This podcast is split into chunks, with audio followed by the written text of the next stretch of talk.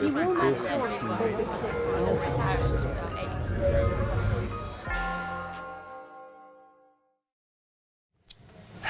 good evening, everyone, and uh, welcome. Welcome to St Luke's Chapel on the Radcliffe Observatory uh, Quarters site. Uh, my name is Oliver Cox. I'm Heritage Engagement Fellow here at uh, the University of Oxford, and some of you in the audience know me from uh, sort of three years, three and a half years ago, when I was constantly badgering various people in the National Trust uh, to come and play with Oxford.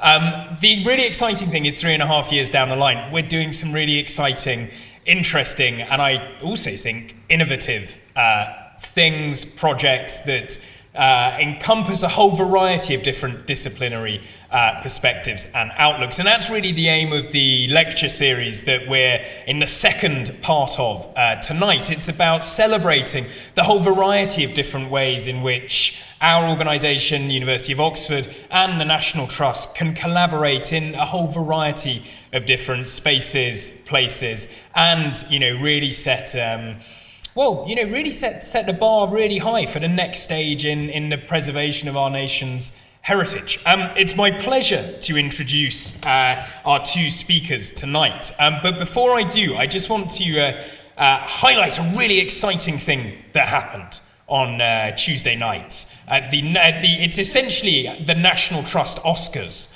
I was lucky enough to attend.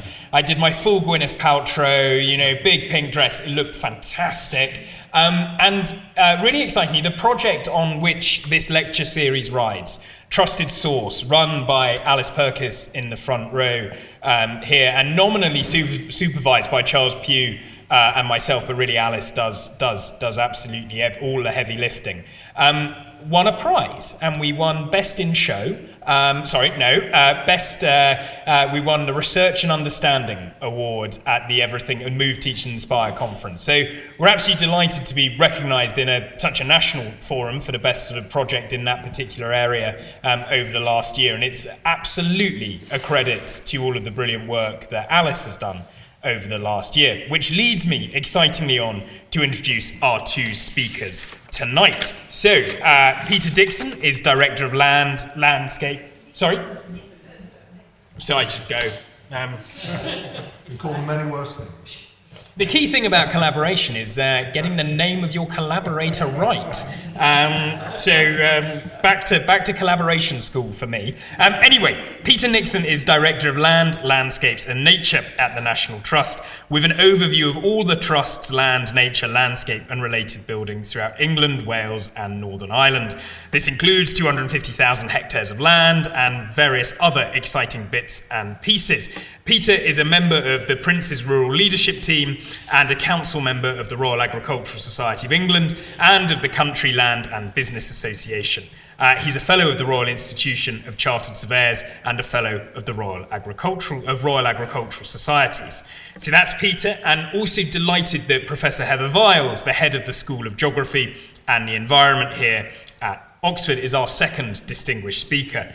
Heather is a ge- uh, geographer with major in- interests. You see, I can tell you can tell I've started to slur these words because I'm so far out of my disciplinary comfort zone of being a historian that I can't even say these words. So Heather is a geographer with major interests in geomorphology and heritage science. Much of her research focuses on the application of science to heritage conservation.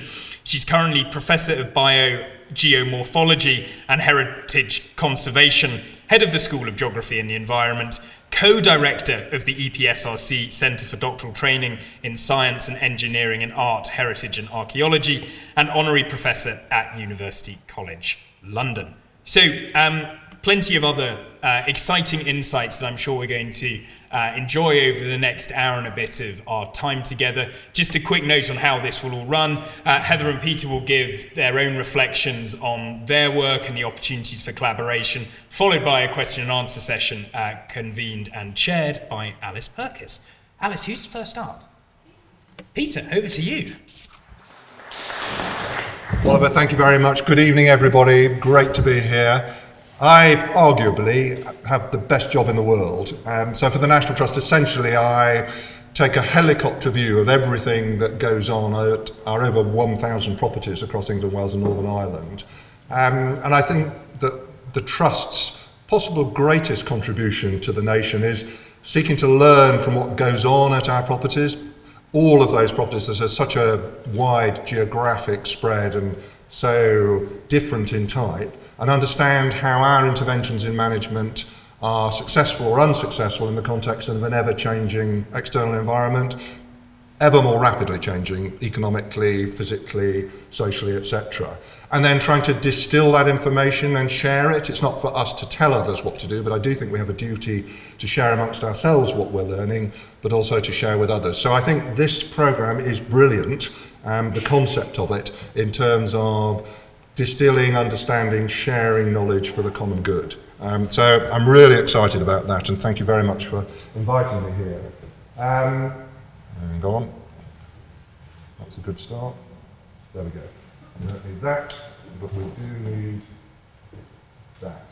Okay, so uh, any of you who were here for Helen Ghosh's introductory lecture a couple of weeks ago will have understood from uh, slides and what she was saying, a broad context of the trust. I'm going to be specifically focusing on that which relates to land um, and the demands that society are putting on it and the tensions that that create and what the issues are for all of us. You might say, why is that land and natural resources and nature important to the trust? Surely we're all about 18th century houses. Well, we have a lot of wonderful 18th century houses, and that's hugely important for us, but we also have a lot of land. And our founding Act of Parliament, you'll see the bit in green there, makes it very clear that we do have a specific responsibility for the natural aspect and features of land and their animal and plant life. So it's absolutely part of what we do. Um, and I show that because uh, those are our principal properties. What an extraordinary canvas upon which to work um, in terms of uh, understanding what is going on, learning from that, and sharing. Um, it also, coincidentally, is a brilliant source of our membership offer, which financially is the lifeblood of the trust. Um, our four and a half million members provides the, by far the biggest single source of income for the trust um, something like 140 million out of our total turnover of around about 520 million pounds a year. Um, all of which we spend, all of which goes into conservation, and a favourite phrase of mine is we're rich only in liabilities. Um, um, there we go. It's all right. Facts and figures, I'll let those speak for themselves. There's a lot of land, a lot of buildings, a lot going on. Um, and in terms of our members and our visitors. What is interesting is we have a, over 20, about 23 million visits per annum to our what we call pay for entry properties, which are principally the great houses and gardens where you pay to go through a pay barrier. We have over an estimated 210 million visits per annum to our coast and countryside, most of which is free. And so we have a huge audience there where we can engage with those people and influence. And that's something that we're just on a, you know, the start of a learning curve, I think, in terms of what we might do better in that respect. And as you can see, a lot of houses, a lot of farms, 1,500 farms. Um, 80% of our land is farmed, so we're very dependent on others for managing that, our farm tenants. So the relationship we have with them is critical. Um, a thousand commercial tenancies, a lot of staff and 10 times as many volunteers, 70,000 volunteers. Um, we ask ourselves as we prepare our new strategy, what are the biggest challenges that the nation is facing, and as a consequence, what the Trust should be doing about that, given our job is to act on the nation's behalf in terms of conservation. And we had no doubt at all that the biggest challenge looking ahead is the state of the natural environment and the pressures on it. So that's what I'm talking about tonight. Um, and there's a great um, expression from Wendell Berry, an environmental guru from America, um, which is there what we do to the land, we do to ourselves. All our lives, I would advocate, depend entirely on how we manage land and all the resources. And for a long time, of course, we've thought of it mostly as being about producing food, and food is really important. But we're only just beginning to understand how much else it does for every single one of us. Um, so, what's the problem we're trying to address in terms of a declining natural environment? At the base of it, it's very simple land ain't made anymore. And all of us are putting ever greater demands on it, both increasing world population, increasing UK population, and consumption per head. There is bound to be tension when you've got something in fixed supply and you're putting ever increasing demand on it. I'd guess Heather, that's the essence of geography in terms of the human and physical interaction. Um, I would advocate that planning, which gets knocked all too easily, is absolutely essential in a civilized society to negotiate amongst us all how we resolve that tension between land in fixed supply and what we all want from it. Um, so let's not give up on planning for goodness sake. Disconnection is a principal theme um, of my analysis. Nature has become disconnected um, by industrialized agriculture, all sorts of aspects of that, ever larger fields, fewer hedgerows, monoculture everywhere. When I was training as a student, a typical farm might be 600 acres with four or five crops and um, livestock mixed with it all. Now that farm uh, is part of 5,000 acres um, and you have four or five crops, but you have a thousand acres of oilseed rape or a thousand acres of um, sugar beet or what have you. So far less diversity. Um, and nature needs a diverse landscape to be permeable. And it has to move as a consequence of a changing climate, because most species have a tolerance for a certain temperature range. And as our climate is warming, many species, in order to remain alive, have to move north or upwards. Um, and if they can't move, there's a problem, and that's a global problem. Um, I think nature has become disconnected, but people have become disconnected, I would argue, right from the agricultural revolution to the present day. Technology has brought huge benefits, but it's also disconnected us from understanding how nature works, particularly for farmers who've become ever dependent on agrochemicals, etc., um, and for us as a society. Um, we've been disconnected from each other in terms of the need to make communal entertainment because we can have it piped in. Um, and it's not until there is a snowstorm or a flood and we all have to work together, I bet you there are a lot of people who will be helping on National Trust properties sorting out the results of the storm that we're suffering at the moment. And people feel really good about it. We're actually social animals. And we've become disconnected from ourselves and we've become disconnected from the land. So a big part of the solution, I think, is how can we become reconnected? Um, there is a, an illusion that technological advance means that humans are conquering nature. Um, we are not.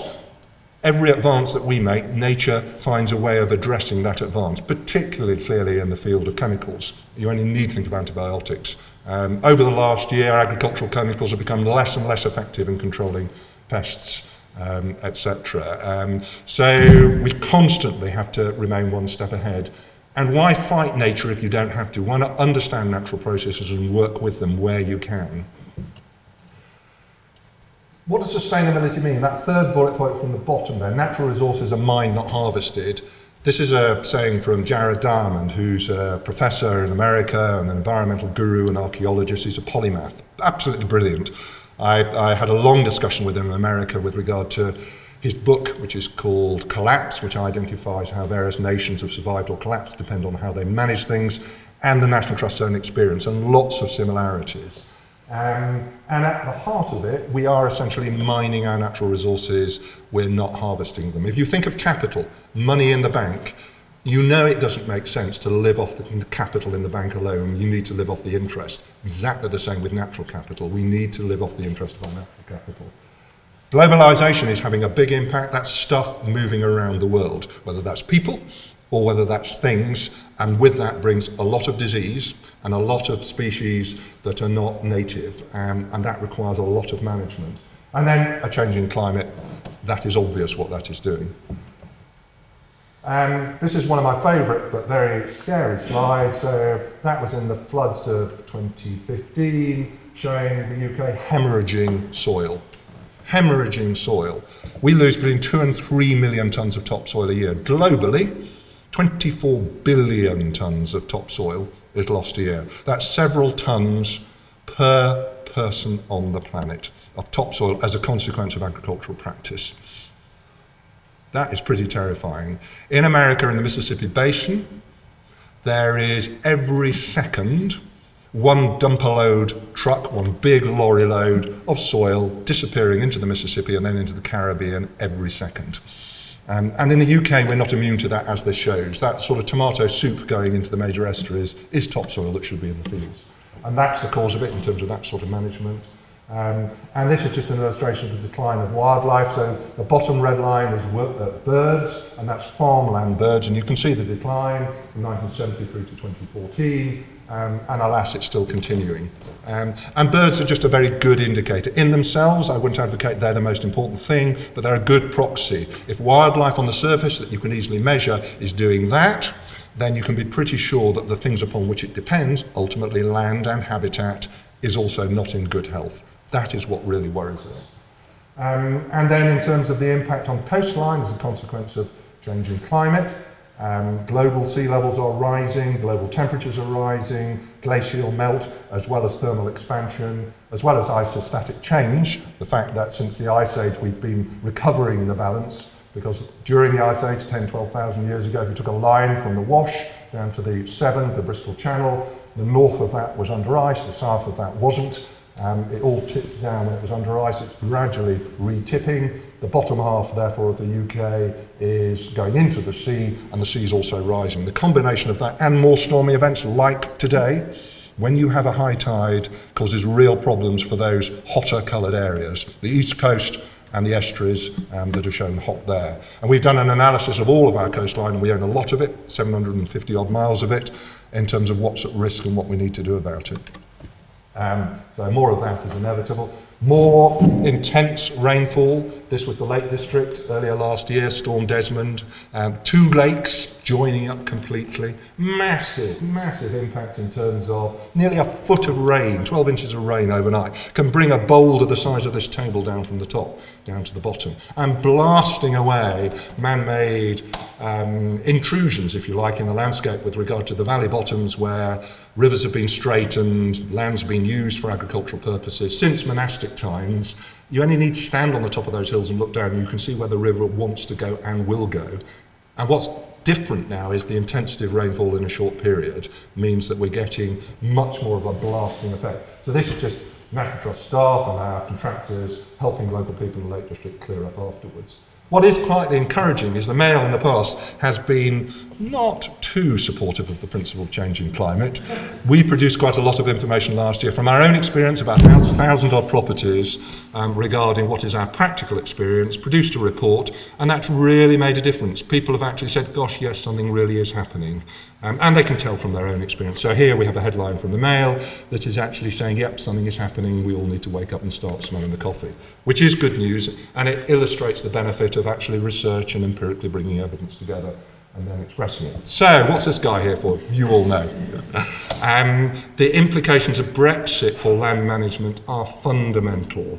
Um, and this guy's made it even more interesting uh, in the context of um, what's happening to the Common Agricultural Policy and what's happening to world trade. So, in the context of the Common Agricultural Policy, there's a huge dependence in the UK on subsidies for farming, um, which is almost certainly going to evaporate um, in its current form. And the whole question is what might it be replaced by? And that will be made more acute for farmers given that um, we are in a process of negotiating, nobody knows the outcome, our trade agreements, but the general consensus of opinion seems to be, and Theresa May's made it very clear, we're not going to stay in the single market. So much of our agricultural bodies, particularly livestock, which is hugely important to the shape of the uplands, is dependent on the export market. That's why we have the single market in Europe, so there are no tariffs and we can import export to it.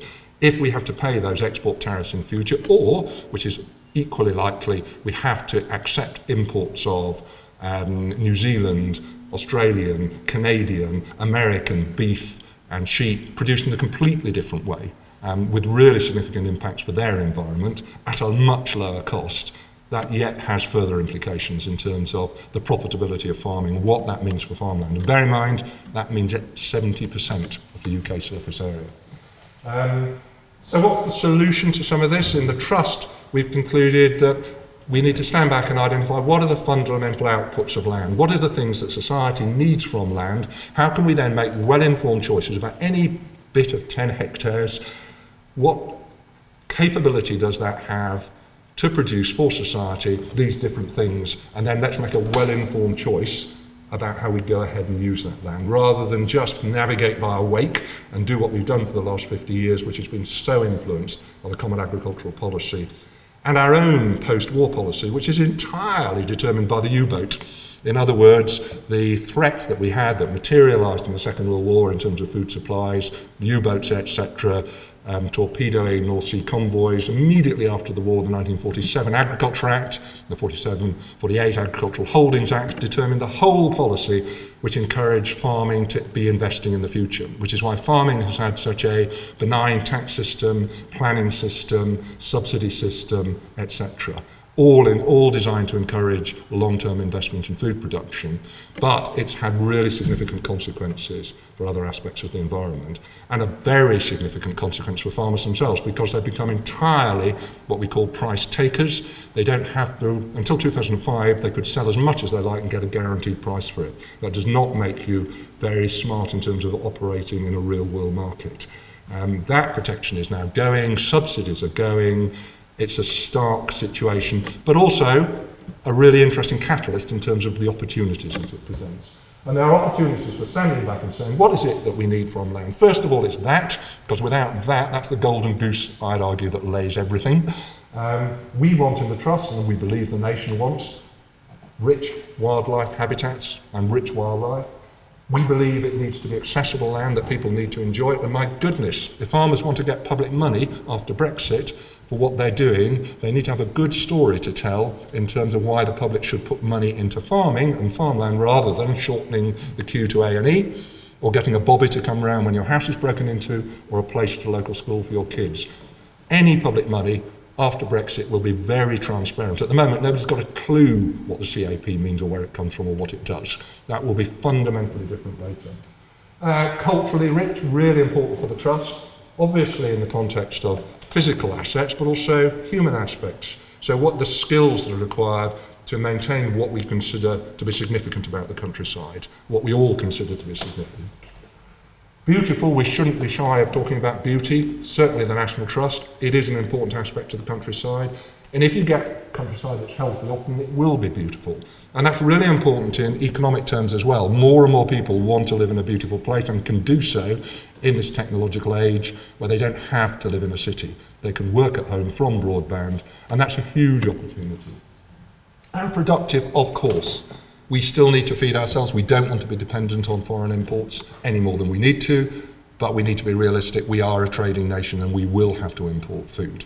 Um, I think what we need to do is focus on quality of food rather than quantity because we cannot compete with um, different suppliers from abroad where they have a much greater comparative economic advantage in production. That's just a fact.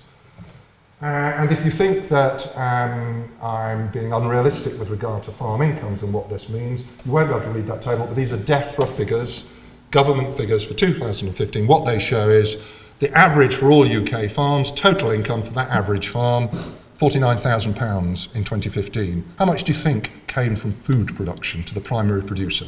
£2,500 out of that 49. 9,000 was from diversification, things like bed and breakfast, mostly tourism related. All the rest came from CAP subsidies. In the uplands, Net figure in terms of income, 16, sorry, 14,900. Contribution of farming in terms of livestock sales, minus 16,000. 2,000 diversification, all the rest, huge chunk, pillar one and pillar two, the two elements of CAP. Um, so, really significant implications if that disappears. What are the future sources of income for farming or farmland? Let's call it farmland. Food and fibre production, it's important to say that because our farmers are geared to be producing. So if you don't recognise that. So, huge motivation for them, you've immediately lost the subject that you're talking to them about. But we need to get it into context because it's not the situation that we're facing in the future that we have for the past. Um, conventional diversification is going to become ever more important, um, so tourism based in particular.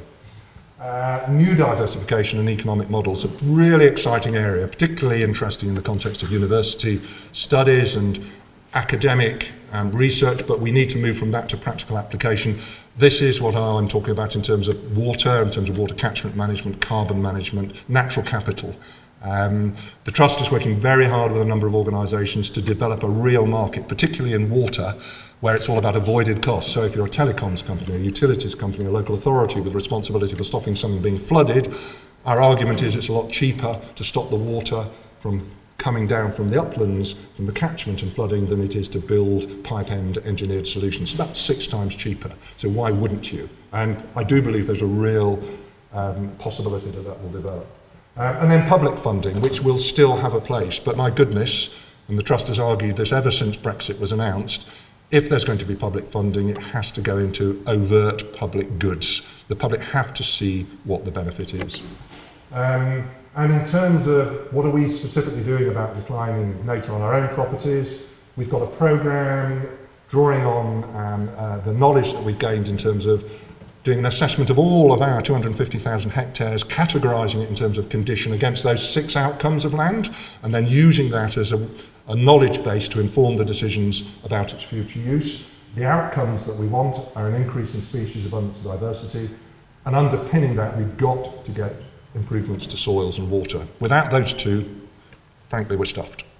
Um, and then in terms of more specific things that we're doing, John Lawton, Professor John Lawton, produced a report for government a few years ago that in terms of a solution identified three key things that we all need to be doing for nature. What we've got, we need to look after better, we need to polish it. Um, we need more of it because nature needs scale, so it needs to be bigger, um, and it needs to be joined up. Our landscape needs to be permeable, both for nature and natural resources. Water will go where it will. Wildlife completely gives um, if you like, two proverbial fingers to property and proprietorial and political boundaries. We need to recognise that in the way in which we manage our Um, and these are the tools that we've used. Uh, happy to talk about those afterwards. Um, and we need to move our, our farmers from being price takers and just taking whatever price the world market delivers to actually getting a lot closer to the consumer and generating a price that reflects quality and a premium because that's the that's our belief in terms of the, the future for agricultural produce and these are examples of where we're doing that um, and we're trialling a scheme up in the Yorkshire Dales on the basis of what's called payment for outcomes. So at the moment, subsidy pays mostly on the basis of per hectare you get 160 quid. Um, that will not last. Um, so we're identifying how can we have specific outcomes that then you actually make a payment relating to that. And those are the outcomes for which there is no obvious market at present. So it's right that the public purse should be paying for it. And my final slide is one I love. This is from America when I was over there, and I just picked this up. The point that I think it's a bit of a misquote actually in terms of understanding, but it makes a great point. The bard, that was Shakespeare, um, the point that uh, nature is a common point to us all. So, all of those things I was saying in terms of the future use of land that has an economic perspective. The sweet spot of the Venn diagram, I would say, is nature, it's the natural environment. It, all of those depend on that. You know, nature and culture go together. Nature shapes culture, culture shapes nature. Um, we can disregard nature if we like, but only for a relatively short period.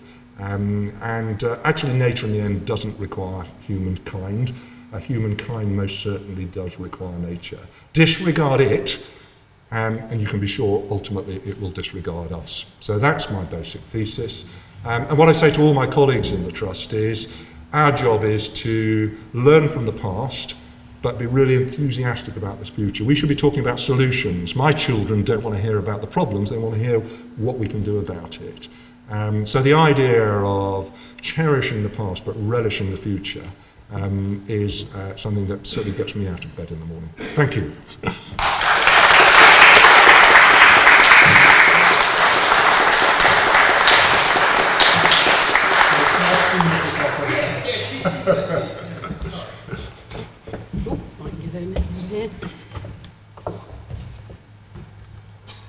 Thank you very much. I think Peter has given an excellent introduction both to the topic area of our environment, the challenges and the opportunities, but he's also surreptitiously given a fantastic introduction to geography. Um, I have the second best job in the world. Uh, I am head at the moment of probably the best geography department in the world. Um, that really comes from a number of, of, ranking exercises, but also just from the sheer vibrancy uh, of what we do. So, what I really want to focus on is a bit more how geographers can respond to some of the challenges that uh, Peter has so eloquently uh, introduced. And I want to do that by giving some facts and figures about our department uh, and some examples of the kind of things we can offer. So we're a surprisingly big department. We have over 300 members of staff, we have just over 500 students, uh, spread between undergraduate, master's level, which I'll come back to later because they're particularly important, uh, and PhD uh, level. We have three embedded research institutes, which I'll say a little bit about.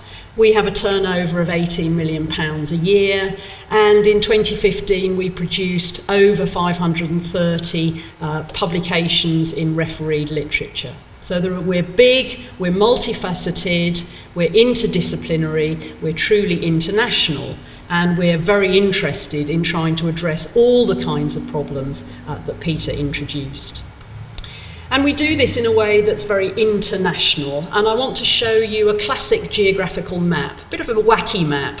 Uh, this is a cartogram, so the size of the uh, areas here represent the amount of doctoral research that's done in that area. Uh, so over the period 2011 to 2016, we had 228 doctoral projects, uh, of which 28 focused on the UK. But you see also a very big bulge, the yellow and the green uh, in Asia are a large com- uh, combination of projects that were carried out there. So the point of this is simply to show that we are international and what we find out from around the world uh, is also very applicable to the British environment. Because we're big, because we have a lot of researchers, we're currently organised into five research clusters which cut across uh, all the different kinds of research done uh, in the department. And I just want to introduce you briefly to each of these to show how I think we can offer a lot to the National Trust and to other people who are interested in these problems of our environment. So, our cluster on biodiversity, ecosystems, and conservation focuses on a whole range of problems to do with uh, the biological environment and human interactions uh, with that. Climate Systems and Policy Cluster, as it says on the tin, uh, really does address the science of climate and climate change, uh, policy, adaptations, and mitigation uh, to climate, both in Britain uh, and around the world. Landscape dynamics, of course, occupies a slide in its own because it's the cluster that I'm associated with, but it really deals with the land itself. So Peter raised a really important issue and showed that image of Britain hemorrhaging soil and understanding soil erosion, the natural processes of the landscape, is one thing that uh, a number of researchers in our department uh, do. And then we have at the moment two human geography clusters, one looking at technological natures, trying to reimagine how technology and nature, uh, humans and society uh, interact. And then transformations, which looks uh, again, especially at geographies of finance, work, and employment, and how societies uh, really play out uh, across the world.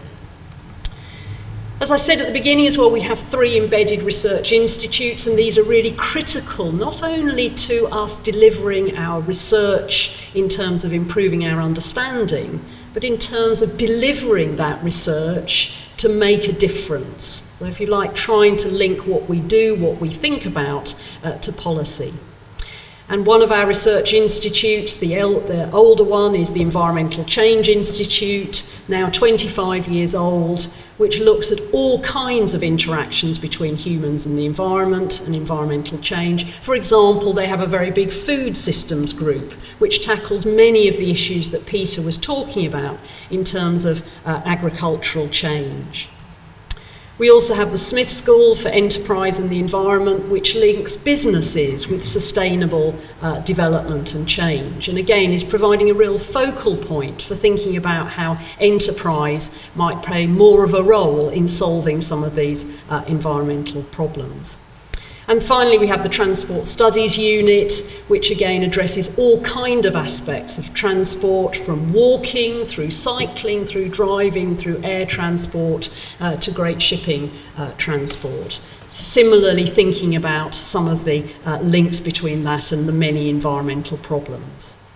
And if we look at just a smaller scale, I just want to introduce I mean, there are lots of research groups. I, of course, want to introduce my own. So I represent Ox Rubble. I've decided in my uh, old age it's going to become Ox Rebel because I'm fed up with playing the game uh, very much. But this is very symptomatic of the kind of smaller research groups we have. Groups of about 12 to 15 people, highly interdisciplinary, focused on some aspect of our environment uh, and how it's changing. We look at how rocks break down in the natural environment through processes of weathering, very important on coastal cliffs and shore platforms.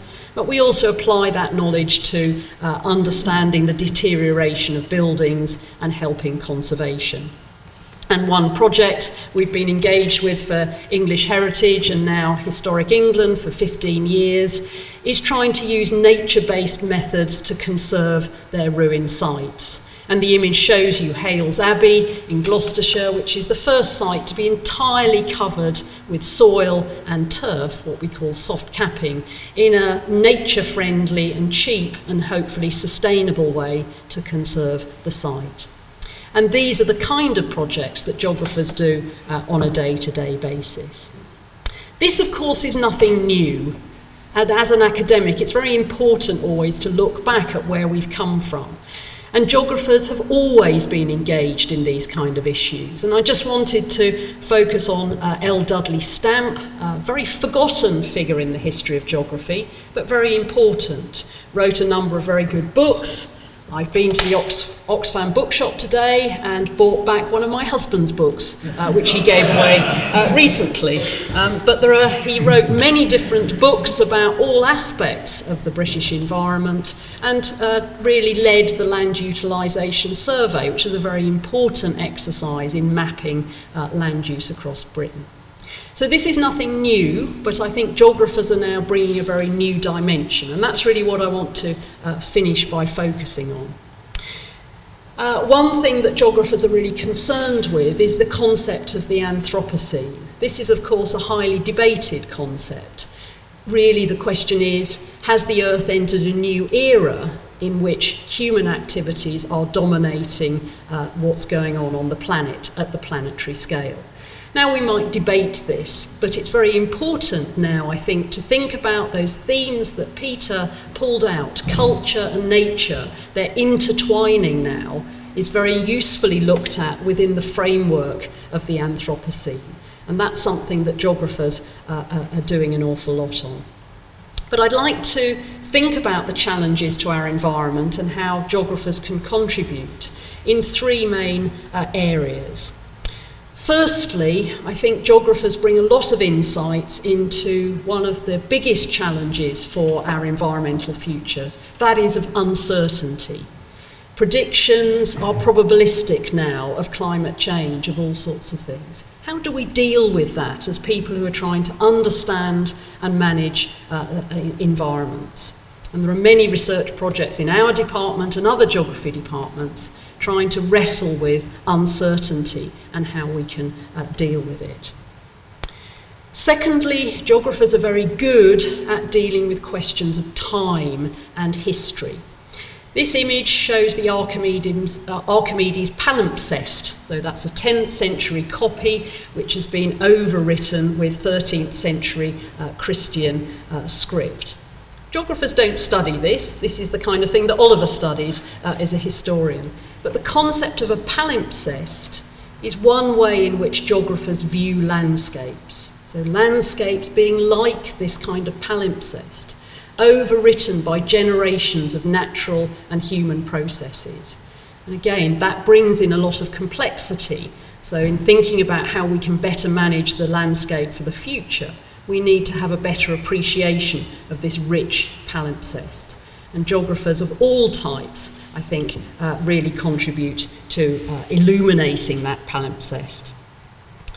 And thirdly, the last challenge that I'd like to uh, focus on is that of conflict. So rather than using uh, an image of Trump or something like that, I've used uh, a map from 1900 which is called a serio-comic map of Europe, uh, produced by Fred Rose, showing the geopolitics of Europe in 1900. And I just want you to notice the rather looming presence of uh, the Russian Federation there uh, as an octopus. Okay, but the notion of conflict, of conflict of all sorts, but especially geopolitical conflict, is something that geographers are very well equipped to study, and something which, again, as Peter pointed out, is threatening uh, our landscape today. So, my last but one slide then is really how can geographers help with the challenges that Peter raised and the framings that I've uh, just given. And I'd like to pick on a number of different examples. So, firstly, geographers can help by increasingly providing scientific evidence about the landscape, how it operates, and how humans are uh, having an impact on it. And many of our large research projects, especially those in the Environmental Change Institute, really revolve around better understandings of environmental processes. Secondly, we can help by carrying out a lot of social science research. And the picture in the, in the uh, middle there with Griff Rhys Jones and my colleague Sarah Whatmore uh, gives an example of how social scientists can address problems of flooding and, in this case, slowing down the flow. So, Sarah and her research project won uh, a prize from the Civic Society for their work in Pickering on coming up with new ways to uh, produce flood defences uh, that worked from nature, but also importantly, worked from the ideas generated by local communities. So, social scientists uh, empower people to come up with their own uh, solutions. Geography can also help by the vast amount of student projects that we have. And this is where I want to come back to our, our master's uh, uh, uh, offering. So we have just over 100 master's students a year in four programs. And each of these programs addresses some facet of the environment and some facet of, uh, of human interaction uh, with it. And our master's students are truly international and truly outstanding. They all do a dissertation and they all have the capability to address some of the issues um, that Peter raised earlier. And as head of department, one of my nice privileges is to have tea with all of them. And during the past couple of weeks, I've been doing that. And I've been asking all of them in a rather intimidating way what they're doing for their dissertations. And for example, people are working in Bicester, looking at problems of hedgehog conservation there with a local society. Another student is looking at ecosystem services and water use uh, in Dorset. And I believe these are a rich resource of student uh, projects uh, that could tackle uh, more uh, of our uh, environmental challenges. And finally, we also do have a lot of internship uh, opportunities for our students, and that's another good way uh, that they can transfer their knowledge uh, and work more widely uh, on some of these projects. More information, as ever, you can find uh, on our website. And I really wanted just to finish off by saying welcome. Welcome to geography. Uh, welcome to what I hope is uh, the contribution which I think we can all make uh, to tackling some of the challenges that Peter raised early on. Thank you very much.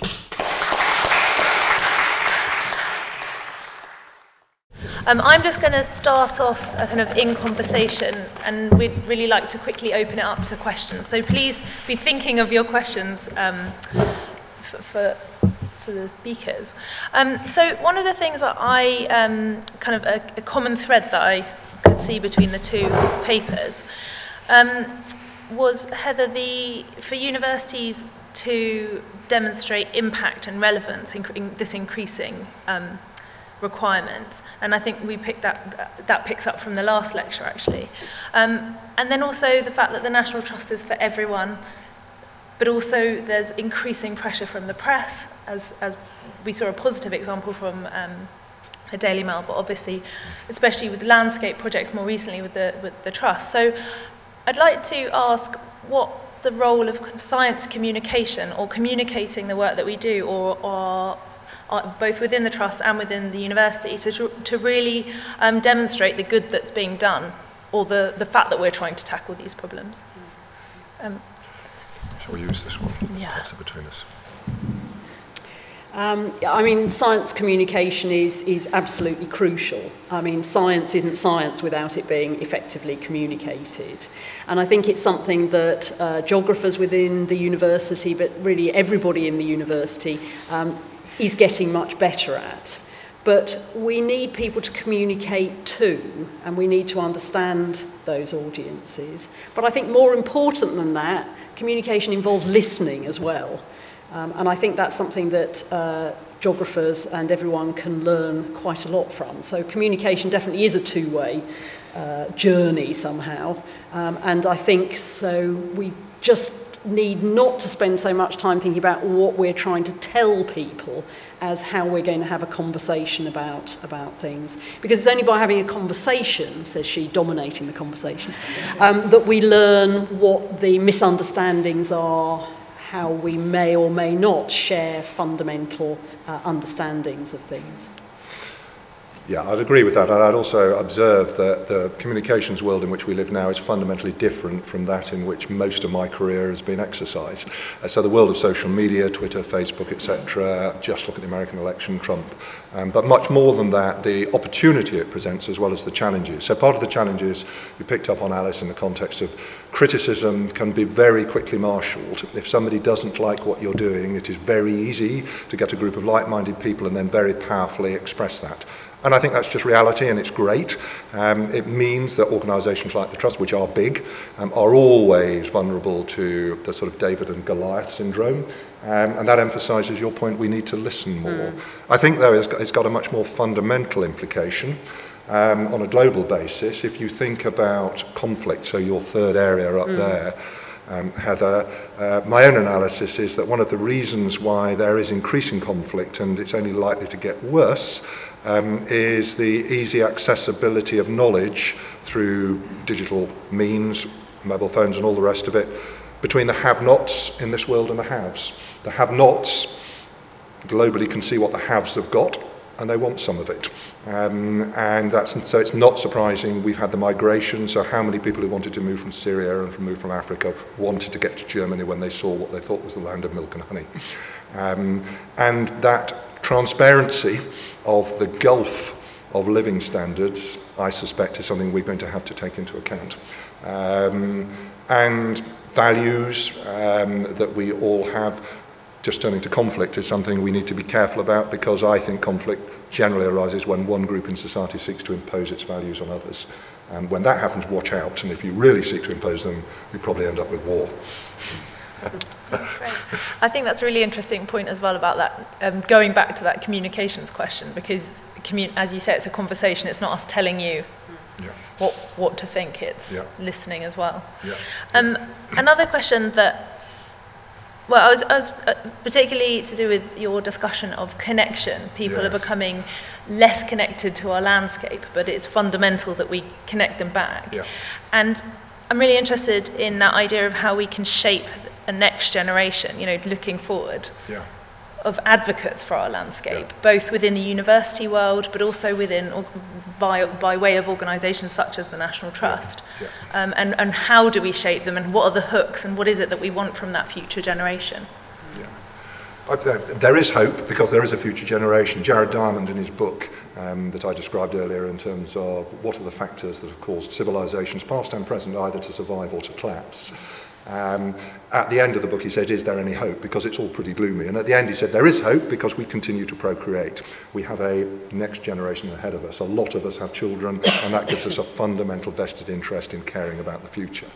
Um, so, in terms of future, the future generation, um, I think we have a duty to provide solutions Um, so I've been talking a bit about jeopardy here in terms of what's the problem to solve. I want to move on quickly from that in terms of communications to what are the solutions to that mm. because that's what the next generation want to hear and they need to be they need to have it communicated to them on terms with which they're familiar. So we have to become adept at using social media to do that but we need it to, to be evidence based too. Um, the risk is that we have so much false news out there and false information and that uh, the, the good stories become discredited. So really good scientific research, practical organisations like the Trust working with universities to combine um, uh, sort of academic research through to applied application will, I think, become ever more important, combined with the ability to tell good stories in a very short space of time. I agree with all of that, and I think the other way that we get the advocates of the future um, is through taking them out to the landscape. Um, I mean, fieldwork underpins geography, and it's something that all geographers are passionately committed to.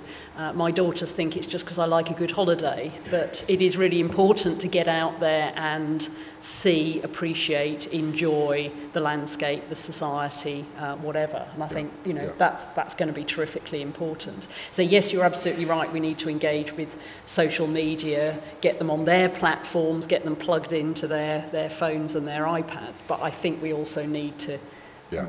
get them yeah. out in the in the real environment.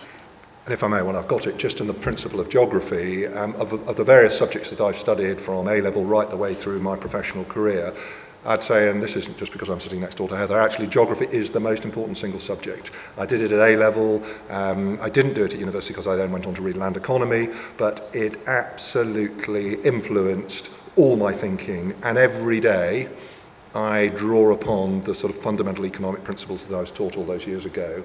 And I've been inspired in the trust by one of our former leaders um, Dame Fiona Reynolds, who herself was a geographer.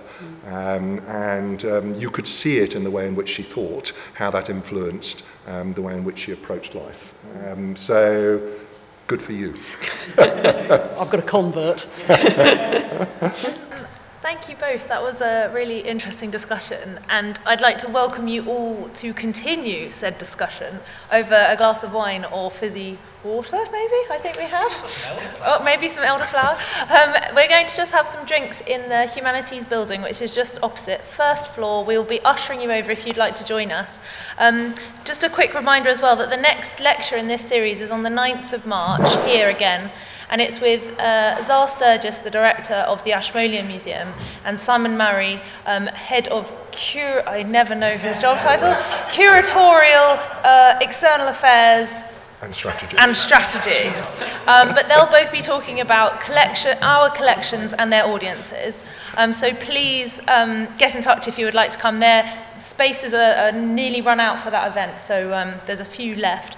But uh, I'd just like to um, thank both of our speakers now um, and invite you all to yeah, join in and, and say thank you.